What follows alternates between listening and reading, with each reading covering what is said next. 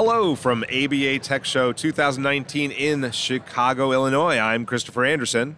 Basha Rubin. Emily Wajert. And we are on the road with Legal Talk Network.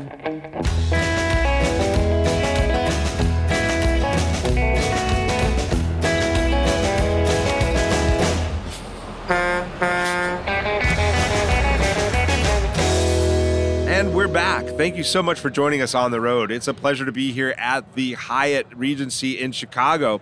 And today we are talking about the gig economy. Um, and as I was saying before, I thought we were going to talk about the gig economy. So I'm totally unprepared for this interview, but we're going to go forward anyway. But before we do, uh, Basha Rubin and Emily, what's your last name, Emily? Wajert. Emily Wager, will you just please introduce yourselves? Tell us a little bit about your background. Absolutely. My name is Basha Rubin. I'm CEO and co founder of Priori Legal. Priori is a global legal marketplace for in house teams. And we've created two things a global vetted network of boutique firms and a technology platform that sits on top of the attorney network and aims to drive efficiency at every stage of the process of working with outside counsel. Very cool. And I am Emily Wajert. I am an associate in the employment group at Kramer Levin in New York City. Fantastic. All right, so we you guys uh, had a presentation. We were talking about the gig economy. Um, and one of the topics that came out that you said was pretty interesting was about classification between like what is an IC, an independent contractor, mm-hmm. what is an employee, and how do the gig workers fit into that? So, uh, what, what can you share with listeners about that? Sure. It was, you know, we spent a, a, good deal of time in our talk talking about classification issues because it's one of the, the most interesting issues that gig employers are facing right now. Are their workers employees or are their workers independent right. contractors? And, you know, what cases are, are finding is that they really don't fit into any of the models. And there are different tests classification tests used across used across jurisdictions. Mm-hmm. uh, the tests vary within jurisdictions as well so it can really get quite complicated. Right those tests were really designed around businesses that had employees and sometimes had contractors so you could tell whether whether the person could be classified as an independent contractor or an employee but the gig economy has changed that. What makes it different Absolutely. So, with the advent and now ubiquity of companies that act as an intermediary between workers and the consumers, the working environment looks very different than the idea of a freelancer who was you know, working directly with their customers. Right, right. And the other thing that I, I, think is pretty interesting, and when I when I started to dig into this, is to realize that even within the gig economy, there isn't a one size fits all solution because you have every, about 30% of it working adults participated in the gig economy in the last year, but for an average of five hours per month. Yeah, you were talking about that. So 30, you know, 30% that's almost a third of people. It's over, yeah. And five hours a month, it sounds like a little, but I mean, we're talking about a third of the people doing doing something every single month or maybe more uh, on occasional months. So this isn't just a one-off problem. This isn't a little remote issue. This is becoming big. Yeah, and it's when you think about what the right policy outcome is, it probably looks different than the adult who's doing it to supplement their income five hours a month than someone who's really using the gig economy to emulate what used to be a full-time job. Sure. Now, I mean, I think uh, the listeners, when we think about the gig economy, people automatically, of course, think of Uber mm-hmm. um, or Fiverr mm-hmm. or Fancy Hands or um, uh, what's that one? The the, the big one. Uh, Upwork. Upwork, yeah. uh, they, they just merged a couple other ones.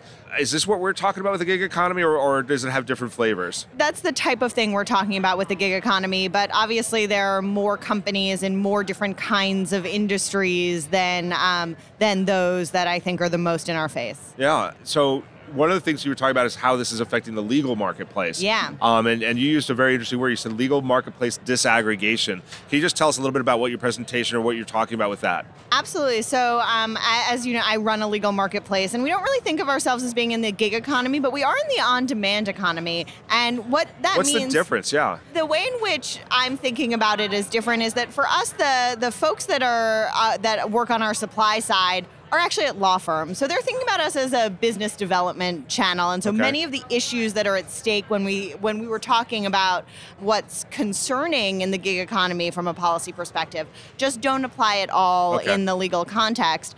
But we are increasingly seeing top talent leaving big law firms. Yeah to practice law differently, more flexibly, more on their own terms. And I think that with technology like uh, technology and platforms like Priori and others in the space, we're going to see more and more of that kind of flexibility where you don't need an office and an admin and all of these baked in tools, but you can instead use cloud-based technology to practice law much more flexibly and use apps and platforms to get clients much like in other industries. Yeah you talked about it from the from the like you said the supply side um, and the, the, the, lawyers are actually working in law firms but you, you, see some of them coming out of law firms and offering these services mm-hmm. as independent individuals independent contractors. I don't want to use it because it's a term of art that we've been talking about. Mm-hmm. let's talk how, what's this looking like from the demand side? How are people consuming law in this way?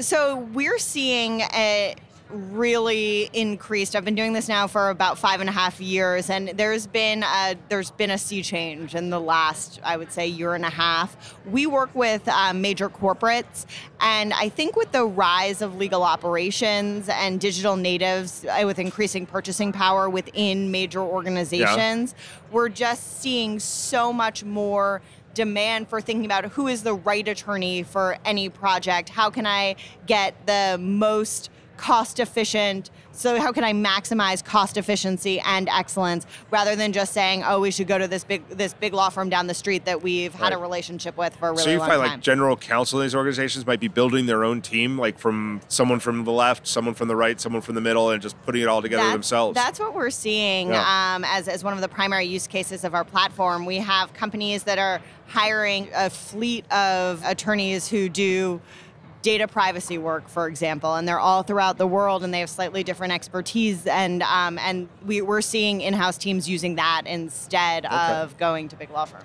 Cool. Well, we started the conversation today about talking about uh, classification, misclassification, and we alluded to the fact that it's different across jurisdictions. But I was wondering uh, if you could talk a little bit about the case law and how it's shaping up not just case law, but case law legislation, how the law is changing around this gig economy. Sure, it's definitely really interesting, and every day it, it seems that a decision is being made or legislation is being discussed that could potentially have great effects over, you know, across the nation. Particularly in our talk, we talked about one case in California uh, yeah. uh, from 2018. It was Dynamex uh, is the title of the case, and there the California courts changed the classification test in California oh, wow. to a new test called the ABC test, and it's it's a difficult test for employers who want to classify their workers as independent contractors. To so meet. they lean more heavily towards finding them to be employees. Right, exactly. So, you know, since that decision, a lot of gig employers have started to write letters to their legislators explaining this is an issue for them and, and saying this is a problem and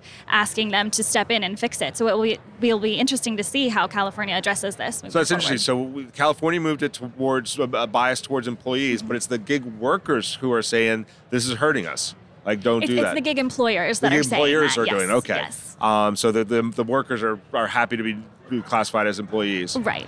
Got it. Um, and so you mentioned California. How is this working across the country? How are jurisdictions differing, and, and what are the pitfalls for workers and or employers of these gig economy people? Uh, well, the pitfalls are definitely that there are different tests used across the country. So, for example, in Pennsylvania, they use an economic realities test, which is a six factor test. So, it's definitely difficult for employers to identify which tests apply. Um, and it's obviously creating conflicting results as well. If you're applying one test, you could get a different result than if you're applying another test. Is there a national test? Is there a U.S. Uh, test is it, that people can look towards?